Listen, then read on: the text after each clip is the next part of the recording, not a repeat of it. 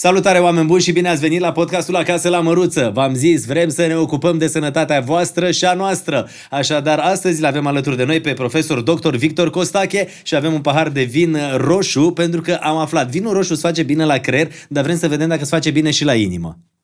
Bună seara și mulțumesc uh, pentru invitație și Dăm noroc, noroc și, și urăm aj- sănătate și uh, Uh, nu, cum se spune, mai făcut un teaching despre streaming audio, streaming video, da. uh, streamerilor, nu? Se da, da, exact. Este... Oamenilor care ne urmăresc, Absolut. fie că suntem pe Spotify, pe Apple Music sau pe YouTube, uh, multă sănătate din partea noastră și spuneți-mi, vinul roșu face bine sau nu face bine la uh, inimă? Cu măsură, cu măsură. Uh, vorbeam de paradoxul uh, francez. Uh, francezii sunt uh, binecunoscuți consumatori și producători de vin roșu de mult timp, tradițional, și acolo s-a făcut această această curbă în J, da. în care pe partea de jos a J sunt cei care consumă puțin vin roșu, deci gen uh, un pahar pe zi, da, nu mai mult, iar pe partea din stânga și în dreapta a J-ului, partea din stânga sunt cei care nu consumă deloc, deci nu e bine, iar cei care consumă prea mult sunt pe partea din dreapta. La J, la sus exact, de tot. la sus de tot, dacă consum prea mult vin roșu, are efect deletar asupra organismului. Iar dumneavoastră, cum ați studiat 12 ani în Franța, înseamnă că sunteți în, în curba unde trebuie, Absolut, nu? Absolut, curba unde trebuie. Trebuie să fim cât mai mulți în curba unde trebuie. A stat 12 ani, a studiat în Franța și sunteți în același timp membru al Academiei Naționale de Chirurgie. Din, din Franța. Am stat 12 ani, deci practic după am, am absolvit facultatea de medicină la Iași, în timpul facultății, eu am început facultatea, sunt bătrân, da? am început facultatea în 1992 și practic trăind, având liceul, gimnaziu în da. majoritatea în regim comunist, am, ne-am dorit foarte mult deschiderea, ne-am dorit foarte mult o, toată generația noastră o educație în afară. Și practic începând din anul 3 am început să merg în stagii în vacanță de vară, două, trei, patru luni, după fiecare an de la Facultatea de Medicină, în străinătate, în Anglia, în Danemarca, în, în Scoția, în, și eram focusat pe o carieră în sistemul britanic. După anul 6, Uh, un prieten m-a întrebat dacă nu vreau să merg să fac un stagiu de observare în uh, Franța. Eu îmi pregăteam rezidențiatul englezesc da. și am ajuns în Toulouse la profesorul Marcel da, unul din pionierii chirurgiei toracice minim-invazive și a transplantului pulmonar din uh, Franța mm, și președintele Societății franceze de chirurgie cardiovasculară și toracică. Și după prima săptămână în serviciul unui profesor Dan, am aruncat cărțile englezești și mi-am cumpărat cărțile franțuzești, am învățat timp de un an și am reușit la examenul de rezidențiat în uh, Franța. Deci, oameni buni, ca să înțelegeți cum începe acest podcast și pe cine, cine stă la masa mea, adică cine stă la masa noastră și important e că îi ajutăm pe cei care ne urmăresc să înțeleagă ce îți face bine la inimă. Cum uh, facem să avem o inimă sănătoasă, pentru că dacă și inima e sănătoasă, parcă altfel merge viața. Cumpătarea, cumpătarea în orice. În, uh, este foarte important să avem un, uh, să ieșim din sedentarism. Da? Dacă ne vedem în ultima vreme, devenim din ce în ce mai mult uh, sedentari cu datorită aglomerației, activ, aglomerației timpului, lipsei modului în care ne organizăm. Deci sedentarismul, factor principal. factor principal. De asemenea, alimentația. Da? Alimentația românilor s-a modificat foarte mult, s-a modificat foarte mult în rău. Vorbeam de răspândirea junk food-ului și fast food-urilor, care uh, afectează în special tinerii și copiii. În uh, România ne lovim cu o epidemie, o adevărată epidemie de uh, obezitate la toate vârstele și care lovește foarte mult tinerii. Noi ne uităm în medicină cardiovasculară în schimbarea profilului pacientului. Dacă înainte vorbeam de pacientul tipic, era Uh, marele fumător uh, cu bronșită, cu da. tabacic, da. Uh, în momentul de față este obezul diabetic. Deci obezul diabetic este mult mai, este mult mai greu de tratat, este din ce în ce mai răspândit, are un cost enorm asupra societății, asupra um, în sistemul medical, în sistemul sanitar, iar din păcate problema, problema este departe de a fi rezolvată. Deci o vreau așa să știm uh, clar, ca să avem inima sănătoasă, deci mișcare multă Absolut. în fiecare zi, Fiecare zi. uh, să avem grijă ce mâncăm, dacă se poate să mâncăm gătit, nu? Să mâncăm, să evităm mâncărurile procesate, să evităm zahărul. Zahărul alb este toxic, este un, medicament, este un aliment artificial introdus um, acum 200 de ani în alimentația Deci noastră. zahărul alb, Zahărul la revedere. La revedere, în mod ideal. uh, Dar uh, știm cu toții că zahărul este foarte adictiv, deci uh, mai ușor uh, vorbim decât uh, facem, da?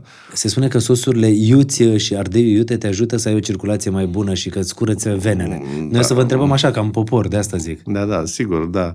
Uh, N-am văzut uh, studii clinice multicentrice uh, randomizate în acest sens asupra efectului uh, de, cum spui tu, uh, curățarea venelor a ardeiului iute, dar ce- ce e mai bine să nu ajungem acolo, să avem nevoie de ardei iute, să ne curețe ceva.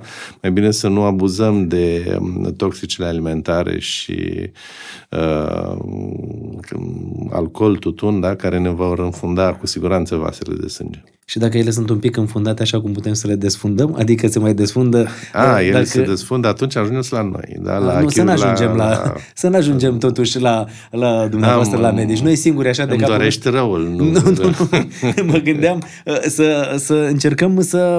Ok, am avut o viață în care am făcut excese, n-am făcut mișcare, am fumat, dar la un moment dat îți dai seama, urmărești podcastul acesta uh, cu profesor dr. Victor Costache, zici, domne, profesorul a zis că nu e bine să mai stăm, că e bine să facem mișcare, că e bine să nu fumăm, să avem grijă ce mâncăm. Dar dacă ai avut 20 de ani în care ai făcut toate lucrurile astea, se mai poate schimba ceva în viața ta? Dacă ai un declic, așa cum, Da. cum spuneai, sigur că da, niciodată nu este prea târziu. Evident, să- nu trebuie ca leziunile la nivelul vaselor sau la nivelul inimii să fie irreversibile. Atunci tot ce e irreversibil nu e bun. Dar cumpătarea și echilibru, acest declic e bine să vină înaintea apariției acestor leziuni și atunci, sigur, putem opri un pic uh, trecerea timpului. Și îți dau un exemplu.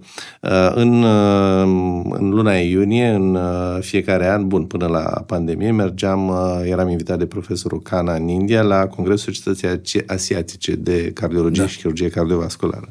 Uh, tatăl profesorului Kana a fost primul chirurg cardiovascular din India, m, care a făcut primele operații în India la sfârșitul anilor 60, anii 70. Uh, Tatăl profesorului Cana, în momentul de față, are, mm, cred că are 100 de ani, da? Uh, și coboară, trăiește într-un ashram în India, uh, foarte echilibrat. Uh, Spui că are 30 de ani mai puțin când și coboară de acolo numai cu ocazia congresului fiului său. Și după care se întoarce la viața lui echilibrată, exerciții, meditații. Dar oare în ziua de azi putem să avem așa o viață echilibrată când vedem ce e în stânga, în dreapta, toată furfa asta, asta din jurul nostru? Putem cel puțin încerca. Da? Știm, toți suntem buni la teorie, vedem cât din ea o putem pune în practică. Pentru că uh, presupun că și noastră la Sanador, pentru că uh, profesor dr. Victor Costache e la Sanador uh, profesor, Chirurg- chirurg chirurg, cardiovascular. chirurg cardiovascular, adică omul care vine să te ajute să-ți repari inima, valva și tot ce se mai poate repara acolo. Am văzut și poate ne lăsa și câteva fotografii. Acum inima se poate repara și pe o incizie de vreo 4-5 cm, adică pe ceva la care înainte nici nu te gândeai, înainte trebuia să te tai așa de sus până jos, să se deschidă ca să-ți repare inima, nu? Absolut. Echipa noastră este specializată în aceste operații minim cardiovasculare, minim invazive endoscopice sau uh, transcateter. Aceste operații le-am uh, învățat în Franța.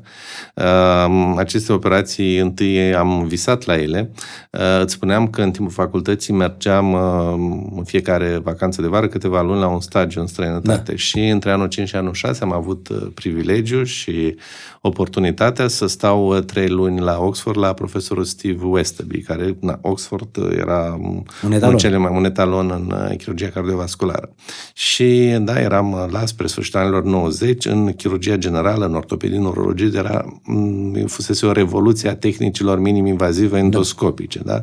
Deci o revoluție tehnologică majoră în uh, medicină. Și atunci uh, profesorul Estabi a chemat toți chirurgii cardiovasculari importanți din, uh, din lume și a făcut un mini-congres și care am avut șansa să fie în perioada stagiului meu acolo. Uh, și a venit uh, Tyron David din uh, Canada, a venit uh, DeBakey din uh, Statele Unite, din Houston, Texas, a venit uh, Carpentier din, uh, din Paris. Deci am cunoscut pe toți acești mari care ulterior i-am cunoscut în diferite etape ale carierei mele în această mini-conferință la uh, Westaby. Și ideea era cum să transformăm și chirurgia cardiovasculară să fie minim-invazivă. Și acești uh, giganți ai uh, specialității noastre au stat uh, cam o săptămână, au, au experimentat tehnici. Concluzia a fost în chirurgie cardiovasculară nu se pot face operații minim-invazive. Uh, Deoarece e prea complex, prea greu. Uh, Noi, chirurgii cardiovasculari, avem cel mai mare dușman timpul. Da? Deci e singura specialitate unde ne luptăm efectiv cu timpul. Pentru deci, fiecare minut în plus poate să de ce nu ai mai să mă pornească întreb? inima. Exact. Uh, Deoarece în, op- în chirurgia noastră oprim inima. Da? Și trebuie ca această oprire să fie cât mai scurtă. Da? Și atunci um, pare fi la început uh, relativ complex să oprești inima și să o- o lucrezi și printr-o găurică mică pentru a face reparația care trebuie la inimă. Cât poate să stai inima oprită? Inima poate op- fi oprită cu siguranță pentru un uh, chirurg și o echipă care, că niciodată nu suntem singuri, da? în spatele nostru este o echipă de anestezie, circulație extracorporeală, da?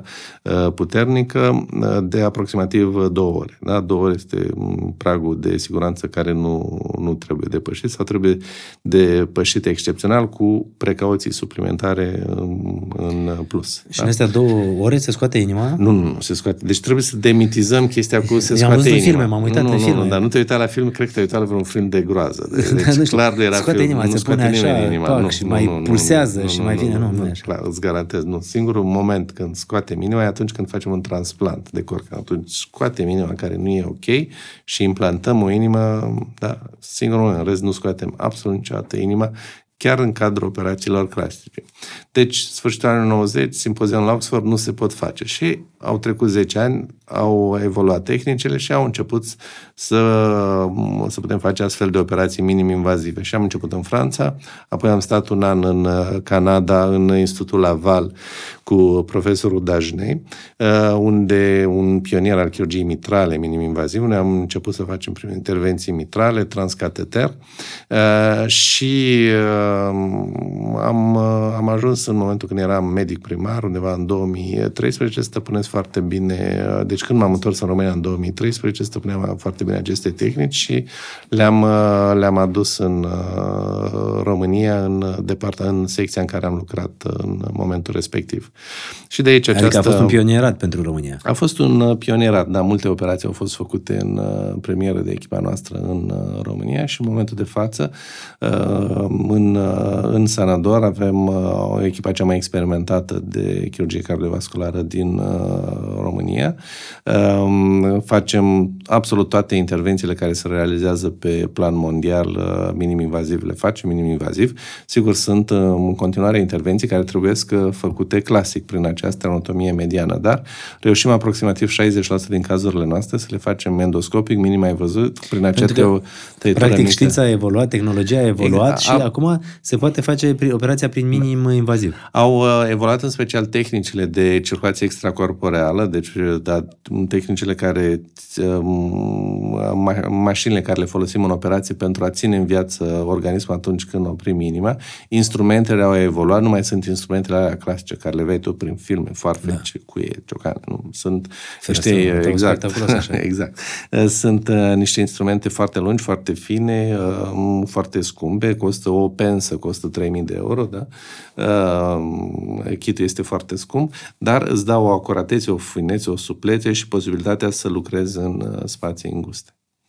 Uh, senzațional unde s-a ajuns uh, cu, uh, tehni- cu tehnologia, nu? Și cât de mult se pot salva viețile acum față de uh, anii trecuți. Dar uh, ca să nu ajungem uh, în momentul ăsta în care chiar avem nevoie de tehnică, să prevenim până atunci. Deci mișcare, fără zahăr, fără zahăr alb, da? Zahărul brun e mai bun? E mai bun, dar nu e... un- Da, E la tot, fel. Deci da, fără nu este zahăr. Fără zahăr. Cel mai sigur fără zahăr. Fără mâncare fast food și fără prăjeli? Junk fără food, prăjeli? exact, fără prăjeli, dar nu, cartofi prăjiți nu-mi pare, o să dau o veste devastatoare. Cartoful prăjit nu are vit- nu conține vitamine, da? Nu este o... Ok, nu conține vitamine, dar e gustos, dar face rău la inimă? Uh, grăsimea care este în el, nu, da, se, că creează leziuni la nivelul vaselor, uh, intimei vaselor de sânge. Noi suntem aici și vrem să avem niște inimi sănătoase. Cam ce ar trebui așa să mâncăm? O luăm întâi cu alimentația. Deci am înțeles, sport în fiecare zi e cel mai important. Da. Um, cât mai multe fructe, legume, mâncăruri neprocesate, uh, pâine albă iar nu este o soluție, mai degrabă uh, pâine Integrală sau neagră, nu? integrală și cât, uh, da, cât mai puțin și uh, uh, uh, evident, dacă spunem punctul pe ei, fumatul. Deci fumatul nu. Deci fumatul e... Și acum vine întrebarea. Dau un arghilea din când în când? Uh, N-aș putea să, nu sunt expert în, okay. în domeniu, trabuc dar din când nu, în când, cu că siguranță nu. Deci uh, mitul că trabucul face bine la... Că nu, Da, da, este nu tot- tragi în piept, e da, în nu, regulă. Da, nu, nu tragi în piept. Ai văzut uh, pozele alea pe t- pachetele de țuțun cu, Da, cu da. cancerul de, um, Plămâni de, sau de, de- gură, da, cu gingiile distruse. Aia e când nu tragi în piept. Și, uh, ți- Am înțeles. Da, da. Nu, la un moment dat, fiul mi-a întrebat o chestie care mi s-a părut foarte tare. Mi-a zis, băi, nu înțeleg de ce, și eu am mai fumat, dar m-am lăsat face, nu înțeleg de ce fumați sau de ce are 11 ani, când vedeți că pe paca- pachetele alea scrie clar, mori, uh, infertilitate, da, da, e e foarte- d- dramatic totul, dar totuși oamenii nu conștientizează. Sau au apărut acum niște carcase în care îți bagi pachetul. Exact, oamenii își cumpără Ciucă, mai fumezi? Da. Ok, nu, că vreau să fii atent la podcastul ăsta cu ce zice domn doctor. Da. Deci fumatul păi, după o um, anumită vârstă, am citit așa, după 40 de ani, dacă fumezi, dacă nu faci sport și nu prea ai grijă de tine, sigur faci infart. Da, m- sunt, une, sunt unele mai, uh, persoane mai rezistente, unele mai puțin uh, rezistente. Cel mai bine știm cu toții ce ne face rău și ar fi bine. Le repetăm, da, foarte bine folo- facem acest uh, podcast, uh, facem educație, da, dar cred că toată lumea știe deja. Păi, lumea știe, dar e parcă e greu să pună în practică. Așa. Deci fumatul este... Dar n-ați fumat niciodată? Nici Uh. la facultate, că la facultate întotdeauna, parcă cu studentele, E, e, nu, altfel chiar, anturajul. da, m- Am avut o tentativă când aveam 12 ani, eram La într-o... 12 la ani? 12 ani, sunt uh, teribil, dar eram într-o tabără la Georgiu Băi, țin Da, și da. acum, și uh, te duceai în tabăra aia că era organizată o excursie în, în Ungaria și uh, și-a cumpărat toată lumea Marlboro din banii care i-a dat mami și tati. Da? Și-a cumpărat toată lumea Marlboro, am încercat și eu un... Uh, nu, asta nu folosim... Uh, de, Da, să da, nici nu, folosim putem, branduri, orice, nu putem spune absolut orice. Aici pe online asta e avantajul. Absolut. Și ați luat Marlboro, deci ăla am era luat un tare. Marlboro, da, nu era tare, dar nu mi s-a părut nimic glamour, adică știi, am tras, am tușit, fum, adică am zis, mai bine iau o ciocolată totuși, și atunci nu era chestia cu zahăr alb, deci, Da. da, da. Și am, că, am considerat că ciocolata e mult mai bună ca țigări și am înțeles pe colegii mei care au, și-au dat bani de ciocolată și au luat țigări. Da, în familie la dumneavoastră s-a fumat vreodată? Um, au fumat, au fumat ambii părinți, s-au lăsat, da, deci um, uh, Ei mama medici s-a la rândul lăsat, nu, uh, bunicii erau medici, Bunicii. părinții nu. Uh, mama, țin minte, ultima s-a lăsat, aveam vreo 16 ani, uh, am terorizat efectiv, uh, ajunsese să fumeze săraca în baie, uh, deci fuma în baie undeva, cu- așa, La și geam. vedeam că iese, iese fum, îi deschideam și am vedeam că ieșea fum. Și atunci am spart, făceam karate, da, eram de la, și am spart ușa și am luat uh, pachetul de țigări și atunci, cred. da, da, îți dau cuvântul meu, da, i-am spart ușa mami și am luat, am confiscat pachetul Și de atunci țigări. s-a și lăsat? S-a și lăsat și asta, e- era mult prea complex organizarea unei uh, partide de fumat și atunci a abandonat. Și n-am mai fumat de atunci. Da. Dar bă, bunicii medici? Bunicii medici, eh, medici chirurgi, eh, foarte dedicați din eh, generația care au făcut eh, facultatea în perioada interbelică. Eh, Bunica a fost și chirurg pe, pe front, a ajuns până la Stalingrad, eh, iar apoi a prins eh, eh, cea întoarcere de front eh, și undeva în Ungaria a făcut, eh, s-a îmbolnăvit eh, grav de tifos exantematic uh, și a, a supraviețuit uh, și atunci a ieșit din război, practic, undeva, cred că în 1945, uh, iar apoi a, și-a urmat uh, cariera de chirurg. Bunica era și ea chirurg, au fost colegi împreună pe o, o poveste de viață Deci fantastică. familie... Da. Și părinții nu s-au dus la medicină. Nu. Deoarece i-au văzut, uh, i-au văzut pe, uh, i-au văzut pe bunici toată ziua la spital, da, au zis că asta nu e, Nu e o nu e o meserie viață, pe nu e o care- meserie, da, nu e... Și atunci Da. Dumneavoastră totuși v-ați dus în uh, zona asta. Da, nu m-a deranjat uh, Adică chestia când v-ați asta, dat dar seama s-ar că putea vreți să fiți medic? Mi-am dat seama, uh, bă, practic n-am, n-am avut altă dorință, nu m- n-am considerat altă opțiune profesională. De la, cred că de la vârsta de 3 ani făceam, de la uh, trei făceam, uh, făceam vârs- vizita cu bunicul în salon, aveam un stetoscop, eram foarte mândru. Uh, erau stetoscoapele alea mari, metalice, cu un singur diafragmă. Îmi dădea... Ce produse de calitate se făceau odată. Exact. și de atunci, gata, a zis, gata, mă duc la medicină. Da, și am avut, cred că am avut un derapaj undeva prin clasa 6 când câteva luni am considerat să fiu uh, capitan de vas, dar mi-a trecut rapid, da. Era chestia cu mers la Galați, făcut uh, liceu de mare, da. mai bine cu mami. Fi, Și atunci medicină. Da. Foarte frumos. Și acum sunteți uh, căsătorit. uh, Sunt căsătorit, am trei copii, Asta mi se uh, pare trei tare. băieți uh, fabuloși, da, fi- toți sunt diferit. Uh, Unul Câți ani am au? împlinit 14 ani, dar este în clasa 8 și pregătește examenul de capacitate. La buletinul? Uh, Încă nu, da, dar um, încă da. n-am. Împlinește în octombrie, în curând va fi ziua lui. Uh, Al doilea are 4 ani, de împlinit, iar uh, al treilea are 10 luni. Uh, Da, Foarte deci, frumos. Foarte diferit. Să vă trăiască, să fie într-un ceas bun. Da. Și dacă cel de 14 ani vine și cetate, am încercat și o țigară?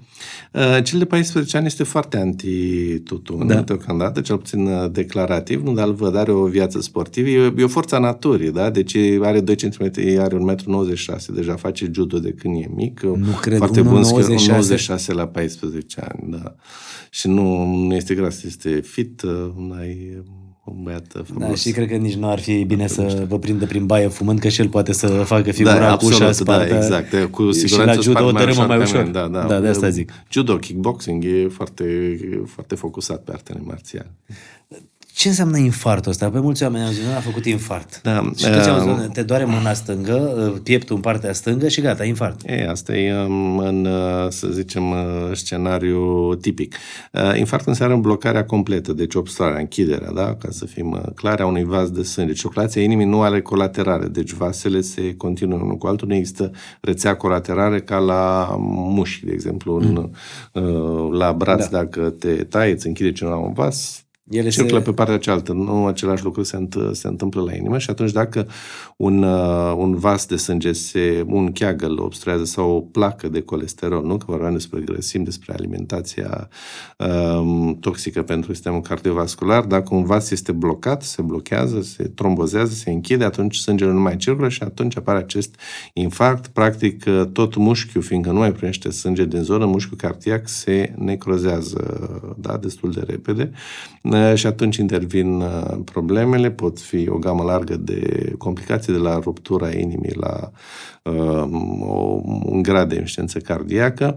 Uh, avem, din păcate, cea mai mare de mortalitate prin infarct miocardic din uh, Europa. Deci în România cea mai mare mortalitate Da, cea mai de mare, infart. de, de, în general avem cea mai mare, suntem pe locul 3 în lume, da, după uh, primul, pe primii sunt rușii, da, by the way, uh, iar uh, noi suntem pe al treilea loc în lume prin mortal, mortalitate în boli cardiovasculare și primul loc în uh, Europa. Mm, Problema este complexă, cauzele sunt uh, multifactoriale, sistem uh, sanitar subdezvoltat, uh, de, de contare proastă și uh, Vezi tu paradoxul ăsta că România s-a dezvoltat, este în Uniunea Europeană, am prins toate privilegiile, a crescut nivelul de viață, avem acces la uh, supermarketuri, junk food, fast food, uh, publicitate, iar sistemul sanitar n-a urmat această dezvoltare economică Adică a n-a mai României, ținut n-a pasul. ținut pasul.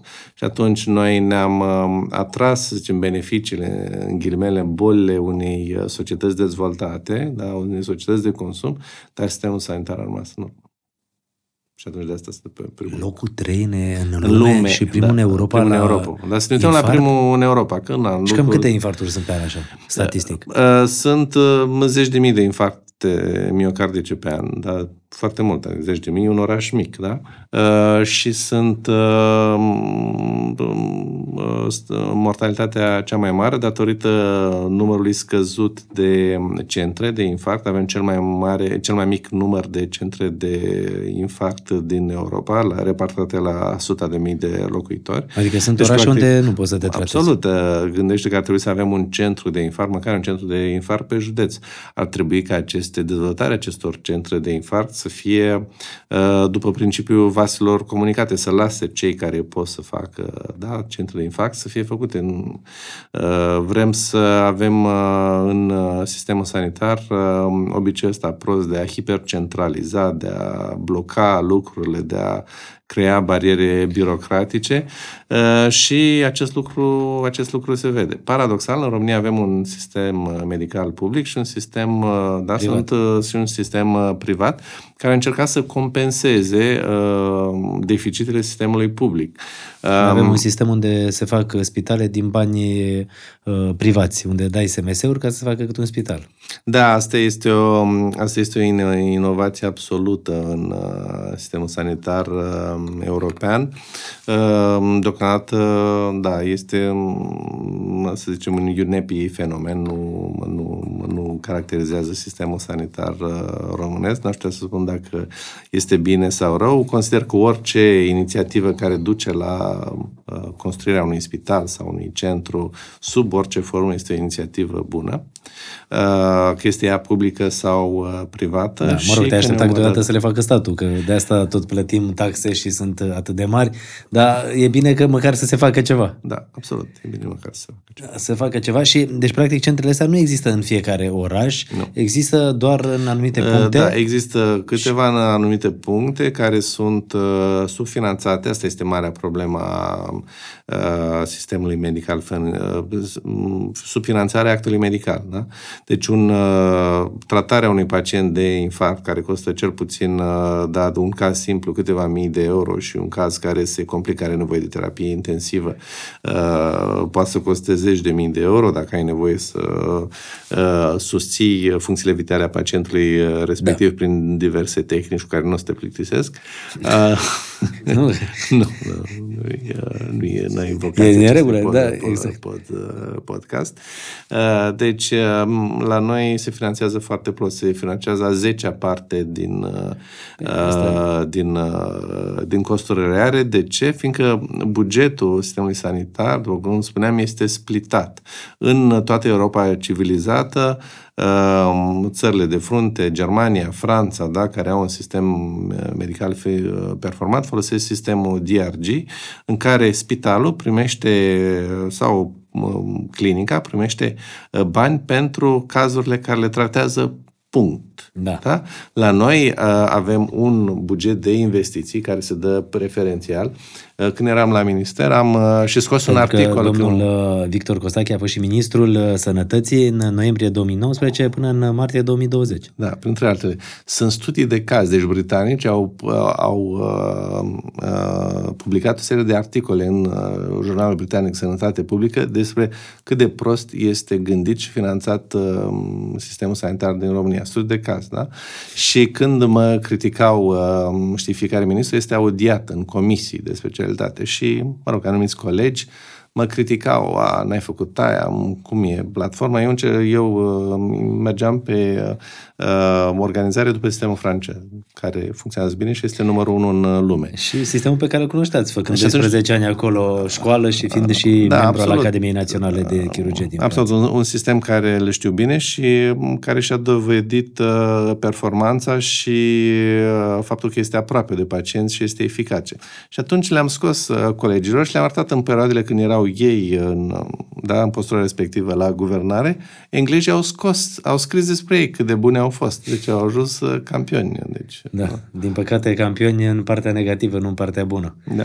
Dar uh, vrem să vă întreb legat de povestea asta, asta cu investițiile și cu spitale, că nu sunt spitale și că, uite, Important mereu e punctul... alegi să te duci la o clinică privată, cum, de exemplu, găsești la Sanador, măcar te duci și găsești ceva civilizat, adică dai un ban, dar știi că trăiești, adică știi că mergi mai departe în viață. acasă. Sau nu știu cum să zic. Cineva foarte smart a spus uh, o vorbă. Spitalele private da. sunt mai publice decât cele publice. 100% așa da? e. Fiindcă nu a costat niciun leu contribuabilul român ca să fie construite da? și nu costă niciun uh, leu uh, funcționarea lor. Da. Uh, știți ce vrem să vă întreb la chestia asta? Există vreo analiză, că tot am uh, povestit de sanatori și că acolo sunteți doctor, pe care să o faci și să zici, bă, uite, mă duc să-mi fac analiza asta să văd că nu fac infart?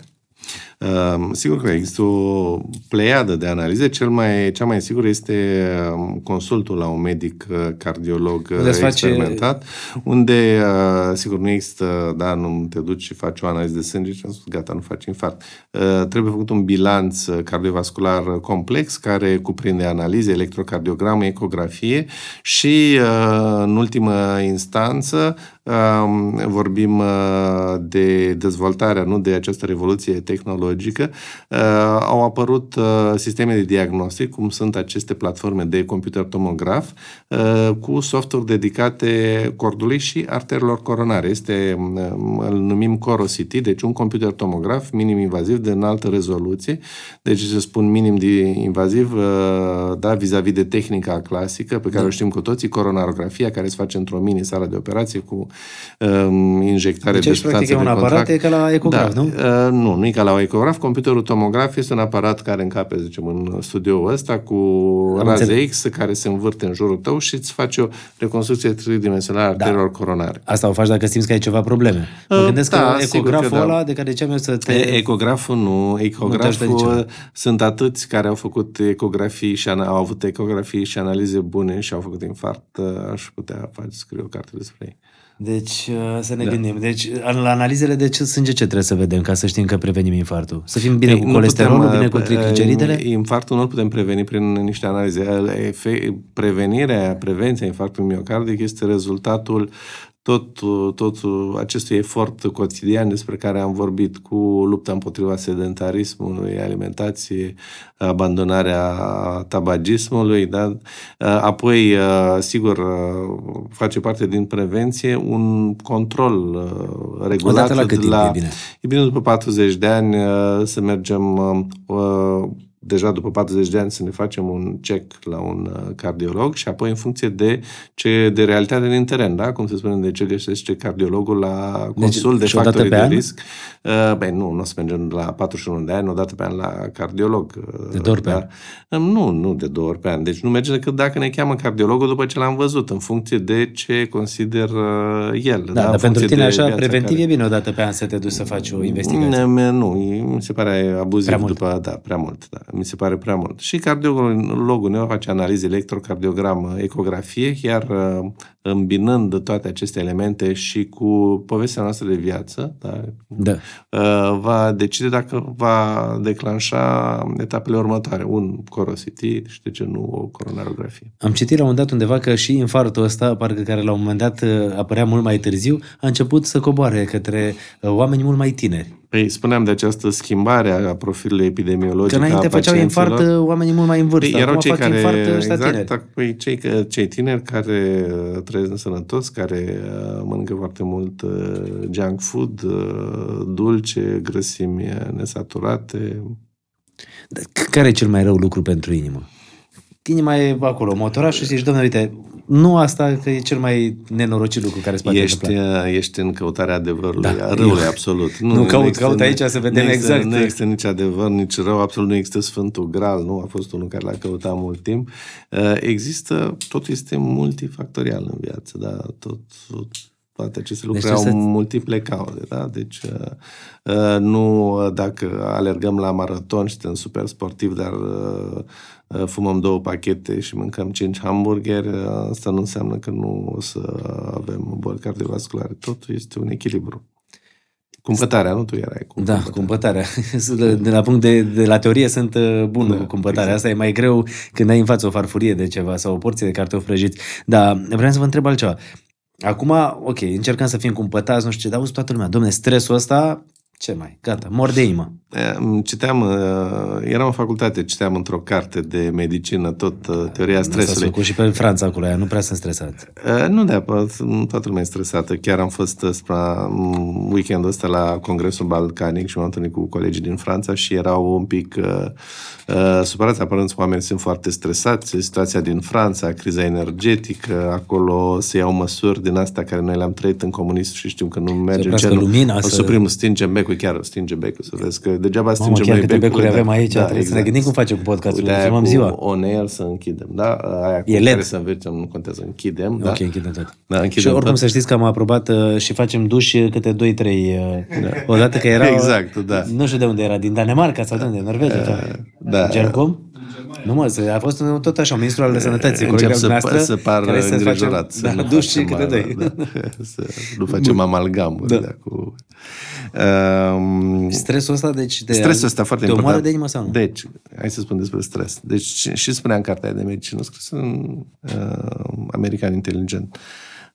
Cine era mai stresat? Eram noi că ești tu stresat că mm, nu ți-ai plătit abonamentul internet sau nu știu, nu ți-a uh, venit factura la timp sau că nu ți intră semnalul pe telefon sau ăla care îl fugăreau hunii, da? Când ieșea în stradă sau uh, De la care măcar, fă- ăla făcea mișcare. Îl fugăreau, făcea mișcare și era în regulă. Da, deci trebuie să fie ceva relativ care nu-l putem uh, cuantifica, nu putem spune, a, uh, acum în 2022 suntem mai stresați ca în 1422 când uh, veneau turci. Da? Și Eu întotdeauna aud vedeam toți medicii și toată lumea vorbind despre stres, dar niciodată nu știi ce e stresul ăsta, adică cum e palpabil. Cum e, domnule, stresul ăsta? Și toată lumea zice exact chestia asta, să n-ai gânduri, să n-ai griji, să fie echilibrat, adică nu poți să-l... E o carte de vizită, asta e... Nu, nu deci poți e să-l ceva atingi. care nu îl poți uh, cuantifica, da, și care nu uh, poți neapărat să-l... Deci uh, stresul face parte din uh, cotidianul nostru, da, suntem toți uh, într-un fel uh, Stresați. stresați, uh, reacționăm cu totul diferit la stres, da, suntem toți complet Dar niște vitamine ne recomandați ca să fie inima sănătoasă? Mă, La fel, nu există studii care arată efectele benefice a oricărei vitamine asupra inimii. Da? Spune, vitamina E are un oarecare efect uh, protectiv, dar la fel... uh, Și nu trebuie luate poți de să capul tău mănânci, chestiile da, astea, nu? Sigur că da, automedicația nu ajută niciodată. Da. La dumneavoastră acasă cum e? Adică când sunteți la masă toți acolo, vedeți dacă vrea porție de cartofi prăjiți și știți, bă, îți face rău, nu, schimbăm, trecem pe brocoli. Da, da. Uh, trece. sau cum e? Uh, Sau soția am trebuie avut, să gătească uh, doar anumite... Da, nu suntem extremiști, mai lăsăm uh, copiilor care au alte arderi ca și noi să mai uh, uh, să mai mănânce un cheeseburger din când în când, nu de câte ori și-ar dori ei, da, mult mai rar. Dar uh, copiii sunt înțelegători și uh, stresăm atât de mult cu, cu stresul și cu sportul și cu învățatul încât uh, da, nu, nu Citeam, au în, timp să citeam undeva că slăninuța îți face bine la inimă. Da, nu știu, în Harry sau unde, în Brown, văd în ce Deci nu- tratat de... Nu, nu ajută, nu, nu e adevărat, nu? Nu, nu, da, văzut, nu n-a fost publicat. Nu, ce, cred, că, cred că cei de la New England Journal au, ra- au rejetat articolul despre l-au scos, impactul slădinuței asupra Deci, bă, nici cu slănița, deci... endotelului vascular. Da, sarea îți face rău la inimă? Sarea nu-ți face cu siguranță sarea în exces, nu-ți face cu siguranță bine, deoarece crește um, um, uh, tensiunea arterială, da? Crește, și- deci, Deci e bine sarea cu nu sare este sau bună. nu? Nu, este bine cu mai puțin sare, dar, uh, dar nu să acum renunțăm la tot. Dar uh, sărat nu este, nu este ok. Și mai ales pacienții care au deja boli cardiovasculare trebuie să mănânce puțin sărat. Uh, sunt unii care dădeau mesaje oameni și scriu în felul următor. Domnule, bunicul mi-a fumat toată viața lui și n-a avut nimic. N-a murit de inimă, n-a murit de nimic. Da, a avut noroc, unu. Doi, uh, um, țigările care le fuma bunicul nu mai sunt țigările care le fuma nepotul sau strănepotul. Care Adică atunci era este- tutun mai curat. Păi, atu- era un tutun Și cred că aerul pe diferit, care să respirau. zicem, și aerul, sigur că dar nu ardea nimeni uh, uh, plastic uh, toxic în periferiile Bucureștiului venit din uh, diverse țări din Europa și amând poluarea are un rol important. Poluarea în, e foarte- În, uh, Da, ce, cotidianul nostru. ce înseamnă când te ia cu bătăi de inimă rău? Când, îți Când, bate când, inima ai, de uh, când ai palpitații. palpitațiile astea. Înseamnă ceva Vreun nu simptom înseamnă, pentru vreo boală? Înseamnă că ești uh, vara prin centrul Bucureștiului și te uiți după vreo domnișoară. Nu știu ce înseamnă la tine. Palpitațiile, nu? Ai fluturi în stomac. Ciucă, ai palpitații. De mai mereu când te, domne, m-a luat inima, îmi bate inima tare. Da, nu, toți. Palpitațiile sunt, trebuie să facem diferența între palpitații care le avem cu toții. Sunt, uh, cel mai frumos le numesc englezii, le spun uh, ectopic beats, da? Deci bătăi ale inimii un pic uh, neregulate, ieșite din uh, comun și sigur că da, dacă sunt uh, recurente, dacă sunt uh, repetate foarte dese, atunci pot fi um, simptomul, semnul unei patologii cardiovasculare, dar nu orice palpitație este patologică. Care sunt cele mai uh, grave boli pe care le, le operați sau le întâlniți acolo la, la Sanador? Spune că cea mai, uh, și așa este, cea mai uh, gravă urgență cardiovasculară și una din cele mai mari urgențe de medicină este disecția de aortă, care se, o tratăm în Spitalul Sanador. Deci, practic, aorta, dar vasul de sânge cel mai important care iese din inimă se disecă, se laminează. În general apare la pacienții cu tensiune mare, hipertensiv, cu cu, vasele un pic uh, slăbite. 50% uh, din pacienții cu această boală mor la fiecare, la fiecare 48 de ore, mai mor 50% dintre ei. Deci este o afecțiune uh, unde trebuie intervenit. Și afecțiunea asta din ce cauză se face?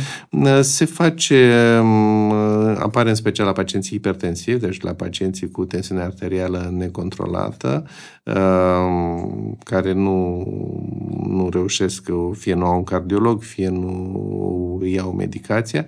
Apoi mai sunt pacienți care au uh, boli de colagen, le spunem noi, care, deci practic, uh, uh, țesuturile din care sunt făcute vasele de cine sunt slăbite de la naștere. Deci am văzut tineri când am fost la Westby, la, la, la Oxford, am profitat că eram acolo ca să-mi fac lucrare de diplomă, știi că la cele șase ani, 13, o lucrare de diplomă și am scris despre disecția de aortă, dar ce am fost uh, frapat să văd uh, tineri de 16 ani operați de inimă cu boala asta, de 16 ani, da. Deci operație cardiovasculară majoră în care trebuie să oprești inima să... Dramatică. Uh, da, operație dramatică. Da. Am avut un, uh, un coleg în Franța, chirurg uh, cardiovascular, a fost chiar în 2013, în anul în care am venit în România, um, un an sau doi mai, mai, mai tânăr ca mine, deci în 2013, care a făcut disecție de aortă în timp ce opera.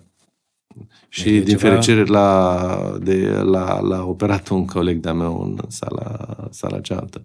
Adică el deci, opera și în timpul opera, ăsta a făcut... Da, da, Păi ce faci atunci când ești în operație și te lasă pe tine păi, inima? Tu centru, trebuie să repari inima? centru de boli cardiovasculare cu mulți chirurgi. Ne-am, evident că am terminat operația lui, celălalt l-a operat pe el și chiar a, a supraviețuit și trăiește și acum și este în plină activitate după o afecțiune cardiovasculară adică majoră și asta este unul din... El avea noroc că practic era la serviciu.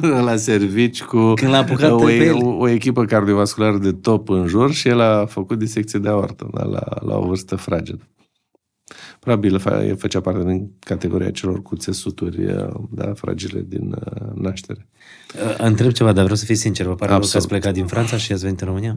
Toată lumea îmi pune această... Mă întreb, cât a trecut? Suntem aici de vreo 45 de minute. E late question. Deci da. de obicei îmi vine chestia asta la început. De ce ați plecat din Franța? Nu, adică, mă gândeam așa, adică, știu, adică când o povesteați, mamă, Oxford, experiență, alt mediu, da, altă da, lume nu, și... nu știu de ce lumea vede uh, România așa ca o... Adică deci, uh, nu mă gândesc că aici evoluezi mai să, greu decât puteai să evoluezi uh, acolo. Nu neapărat. Deci am evaluat, am, uh, am învățat, mi-am învățat meserie foarte bine în Franța. Deci, uh, da, am, deci am venit în România, eram medic primar, cu, uh, aveam peste 1000 și ceva de uh, corduri operate, stăpâneam foarte bine această meserie, iar în uh, România am continuat să mă dezvolt uh, profesional și să avansez profesional. La mine acasă a fost, a fost planul de carieră care mi l-am făcut întotdeauna.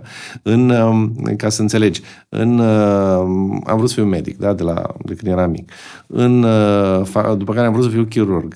În anul întâi de facultate am zis, mm, ce cool ar fi să fac chirurgie plastică. Și m-am dus la chirurgie plastică. În anul întâi m-a dat profesor acolo de vreo două ore afară, că eram prea mic, până eu sunt un individ uh, destul de insistent. După care s-a plictisit de insistența mea și mă lua cu el în sala de operație. Și pe aia mi s-a părut mai puțin, uh, sigur, era interesantă chirurgia plastică, dar am auzit de, am început să aud despre bolile cardiovasculare, de chirurgia cardiovasculară. Adică mai în amănunt, Uh, mai, mai în nu, secțiune. nu neapărat, era, era altceva, era ceva ce noi nu aveam la Facultatea de Medicină din Iași. Deci nu era secție în chipuieți în Iași, de anii 90, nu aveai secție de chirurgie cardiovasculară de vascular, nu știa nimeni să repare un cord, uh, nu era centru de infarm, murea lumea pe capete. Și am zis, a, trebuie să, neapărat trebuie să fac uh, lucrul ăsta. Și am plecat în, um, după anul 3 de facultate, da, ca să intrăm în detaliu, am intrat la, am plecat la primul stadiu de chirurgie vasculară în Edinburgh.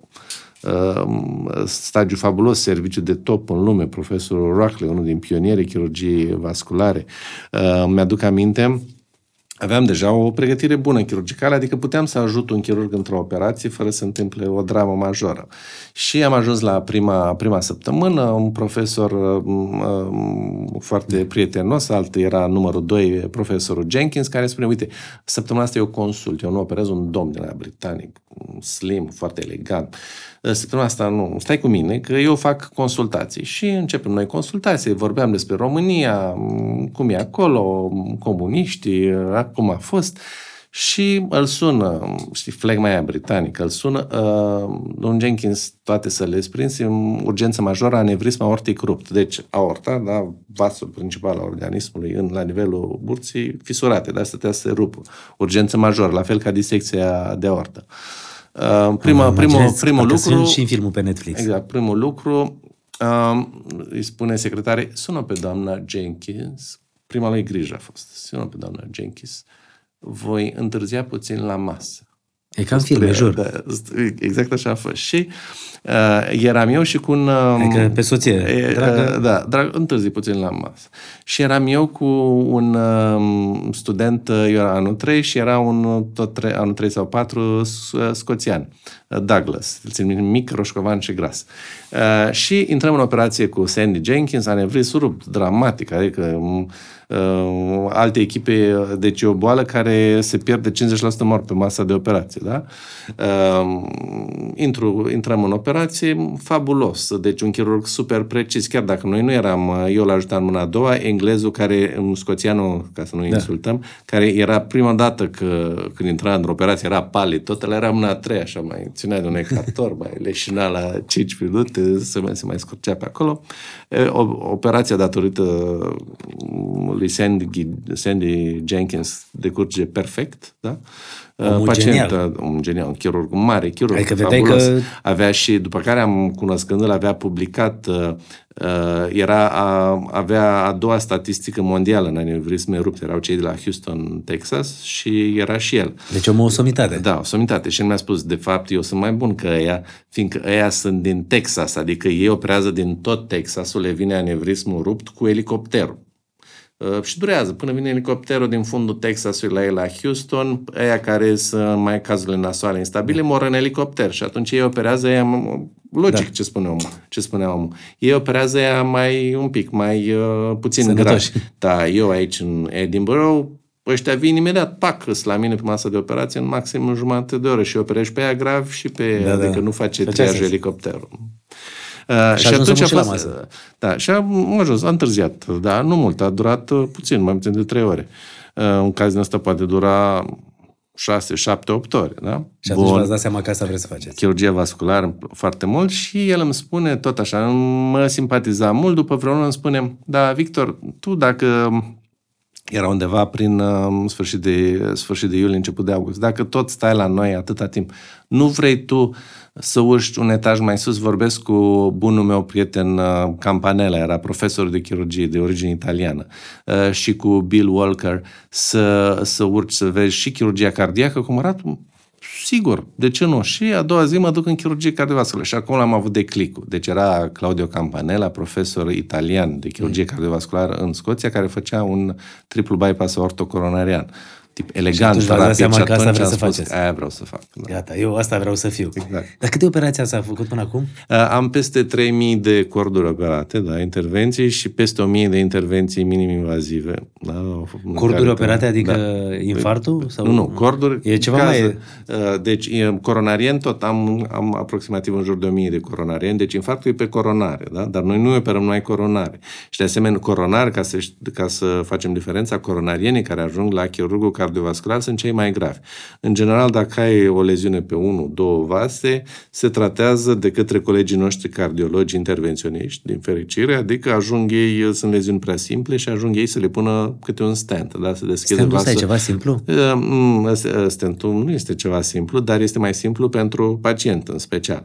Uh, Deci intervenția, în loc să necesite o operație da, pe cor deschis, uh, pacientul se tratează percutan, deci se introduce stentul care este ca un arculeț, dacă vrei, așa ca să avem o comparație, care este crimpat, este strâns într-un cateter, într-un dispozitiv care îți permite să urci cu el până uh, la nivelul arterei coronare și acolo cateterul este retras și stentul se deschide și redeschide vasul. Uh, Sigur, stentul are limitele lui, poți trata una, două, trei leziuni, da, leziuni uh, simple.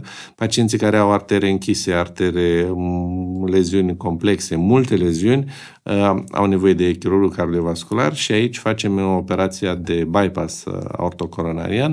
Uh, La fel, uh, particularitatea chirurgiei cardiovasculare franceze este că facem la majoritatea pacienților aceste bypassuri cu artere. Da? Deci ai două variante cu artere și cu vene. Uh, Arterele fiind, uh, având o durabilitate mult mai mare. O chirurgie mai migăloasă, dar care dă uh, pacienților uh, zeci de ani în plus. Va muri vreun pacient pe masă?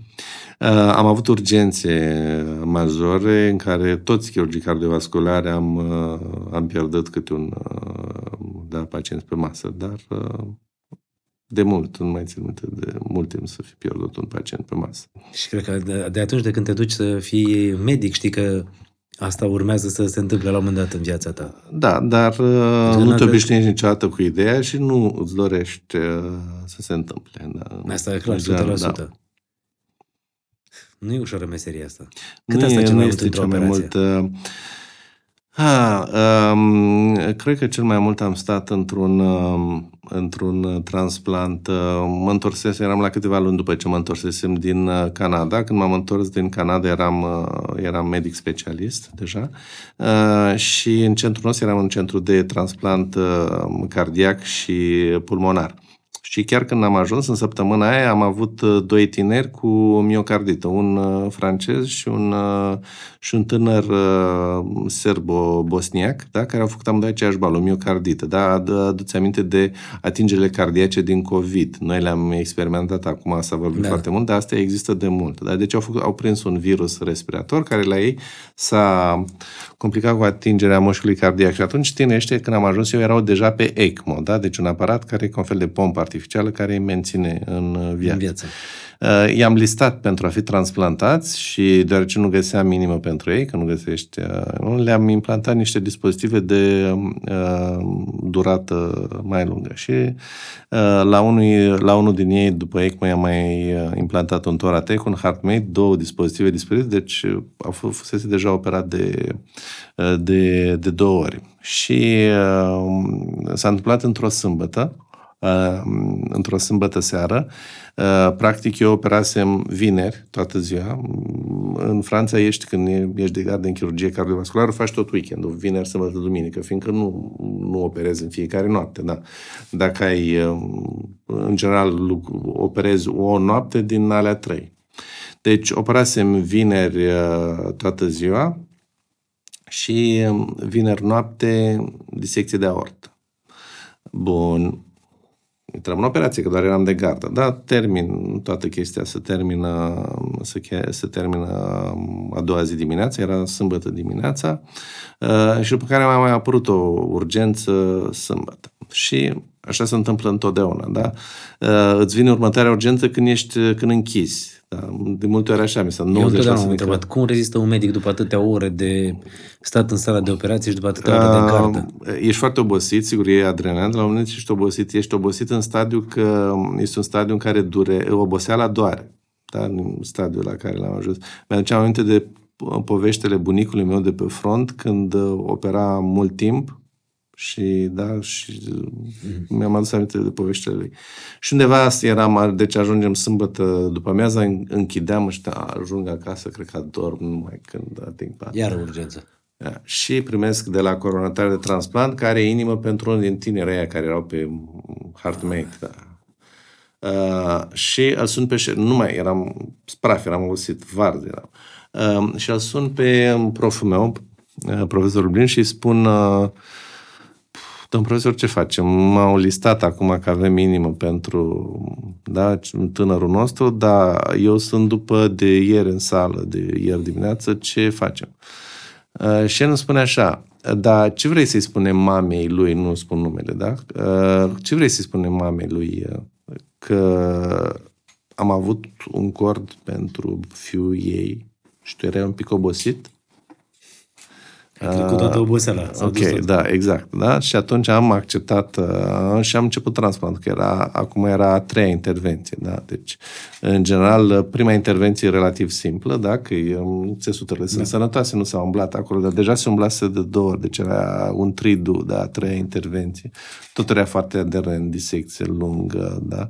Uh, și am terminat uh, transplantul ăla undeva pe la 10-11 dimineața când tremuram de oboseală și inima care acceptasem noi era, era un pic cam mare și atunci când închideam sternul se prăbușea tensional și mai trebuia pus un dispozitiv de asistare în plus, mă rog, făcut o test, tehnică specială și atunci l-a, l-a sunat pe șef și a spus, profesor, nu mai pot, deci chiar, fără rog, da. Și atunci a venit el și a terminat.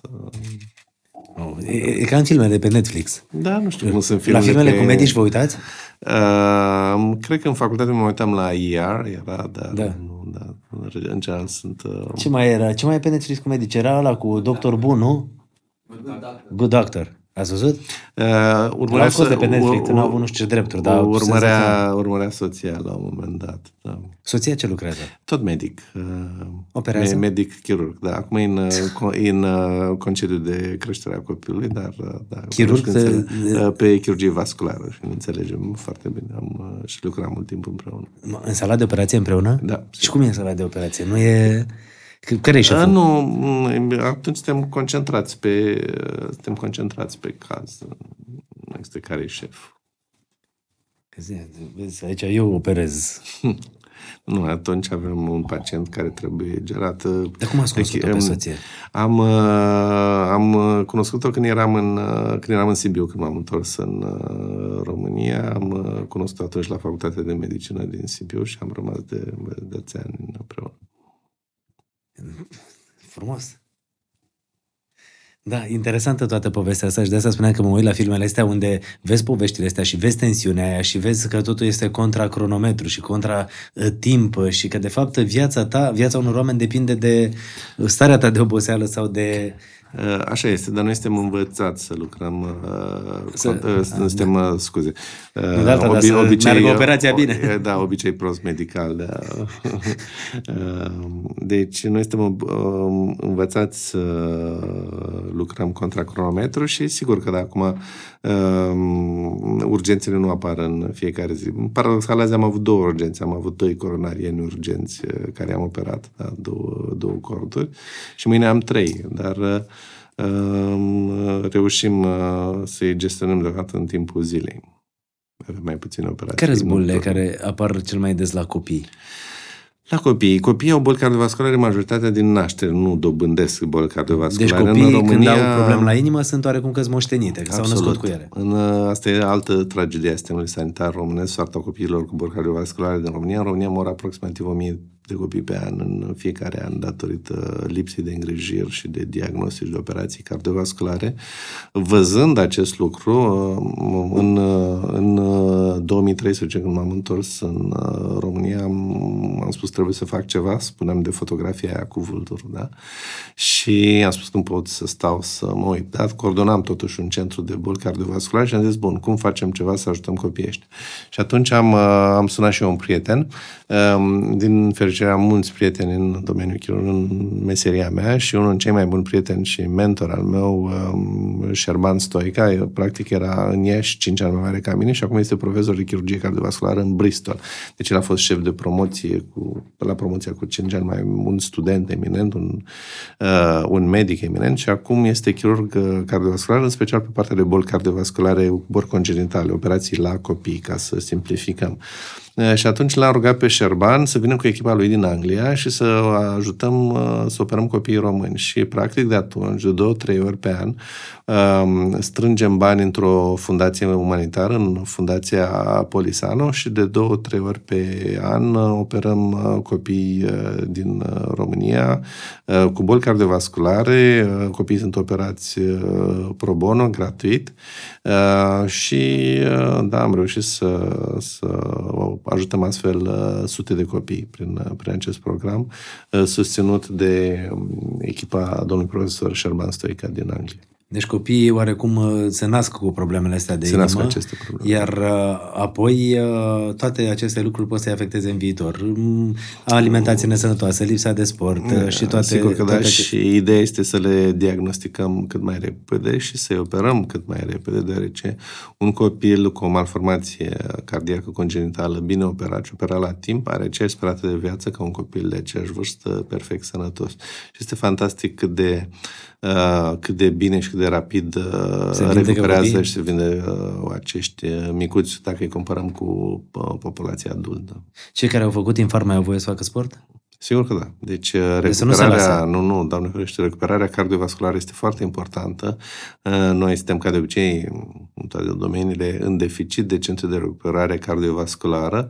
Uh, deci, cel care a făcut infarct trebuie să aibă un cardiolog care urmărește să facă recuperare și să nu fie niciun caz sedentar. Uh, zicea cineva, domnule, poți să iau medicamente care îmi scad colesterolul și pot să mănânc orice, că nu am nicio problemă.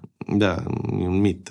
Nu, e un mit. Păi de asta zic, noi aici la da. poveștile astea medicale am, avem mituri și adevăr. Deci da, asta da, e un mit. să facem chiar un mit urban. Dacă deci nu merge, să mănânci orice și zici, las că bag niște pastile, no. să ducești colesterolul și bag și un trifernet și ok. Pastilele de colesterol nu sunt uh, neapărat fără efecte secundare, deci luarea abuzivă a acestor pastile uh, va avea consecințe neplăcute, ele se dau cu rețetă după, de către medicul cardiolog sau de medicul de familie sau de chirurgul cardiovascular uh, și uh, revenim la cumpătare. Diabetul te, îți afectează inima? Cu, cu siguranță, da. Și uh, diabetul produce cardio, complicații cardiovasculare majore. Este unul din uh, flagelurile cu care ne luptăm în medicină și în medicina românească, în special vorbeam de creșterea incidenței diabetului și apariția formelor de diabet de ce în ce mai precoce și la tineri, uh, care au un efect dramatic asupra sănătăților. Uh, de, uh, de, am vorbit de sare, că nu e chiar atât de... Dacă e totul cu cumpătat, nu știu ce. Și mai era povestea asta, domnule, dacă iubești și ești îndrăgostit, și inima aia trăiește altfel. Sau da. și ăsta e umit? Nu, nu. Uh, și poți să mor de o broken heart. Da? Este și, un, și de inimă ruptă, nu? Și de inimă ruptă este sindrom Taketsubo, se numește. În, Asta e pe da, bune? Da, exact. Da. Nu este adică... neapărat din dragoste, este și legată de o patologie, dar e, e un sindrom în medicină care poate fi um, catalogat și cu sindromul inimii frânte, în rare cazuri, dar se poate muri de o inimă frântă. Da. Eu vă mulțumesc că ați trecut pe la noi pe la podcast. Sperăm uh, oamenii noștri să aibă inimile sănătoase și vă pot găsi la Sanador sau vă pot găsi pe internet. Uh, caută Victor Costache și cu siguranță găsesc. Eu mulțumesc mult de tot. Am învățat niște lucruri din podcastul ăsta și mulțumim celor de la Sanador că ne sprijină în această inițiativă de a aduce oameni extrem de competenți, oameni care au făcut uh, enorm de multe lucruri uh, pentru a-i asculta oamenii care ne urmăresc pe online.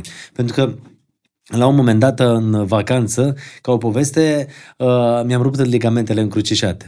Nu știam despre povestea asta ce înseamnă, aveam impresia că doar sportivii uh, pățesc chestia asta, doar cei care schiază și dacă nu am căutat după aia pe YouTube, medici care vorbeau despre ce înseamnă operația de ligamente încrucișate, n-am căutat nimic. Non-stop căutam și încercam să aflu informații. Și de asta zic că cred că orice podcast în orice domeniu poate să ajute și să informeze pe oameni. Așa poți să-ți dai seama, uite, vreau să știu ceva despre inimă. Perfect, l-am ascultat pe profesor doctor Victor, Victor Costache. Vreau să știu despre nu știu ce domeniu. L-am ascultat pe următorul doctor și așa mai departe. Așa că mulțumim, Sanador. Uh, încercăm să ne facem uh, ascultătorii uh, sănătoși, să-i ținem cu inima bună. Și eu îți mulțumesc pentru invitația. Sper să ne mai vedem aici la podcast, în sala noastră de operație. e mai primitoare, mai avem și un pahar de vin. Absolut. În sala de operație oricum nu se bea, nu? Mai era, nu e ca la... Nu, nu, în, în Franța era, în Franța, în spitalele de universitare din Franța, există așa numitul internat, cum ar fi casa rezidențului. Și țin minte în, în Toulouse, în Toulouse, unde au cel mai vechi internat din Franța, undeva din secolul XVIII, Uh, deci acolo toți, uh, toți medicii se întâlneau la prânz între două operații, luau masa da, și mai ciocneau un uh, păhrel, dar cu cumpătarea gen un sfert de pahar. Pe asta să fie și light motivul asta podcastului nostru, uh, jul ăla, curba aia, exact. unde jos este cumpătarea, un par de vin, uh, curba asta mică, unde e pentru cei care nu beau și deci cei au un risc Clar. și asta pentru cei care beau care foarte beau mult. mult. Exact. The asta. French touch. Vă mulțumesc mult de tot, să aveți grijă de dumneavoastră și este, să, să bată inimile cât mai sănătos. Mulțumim mult de tot.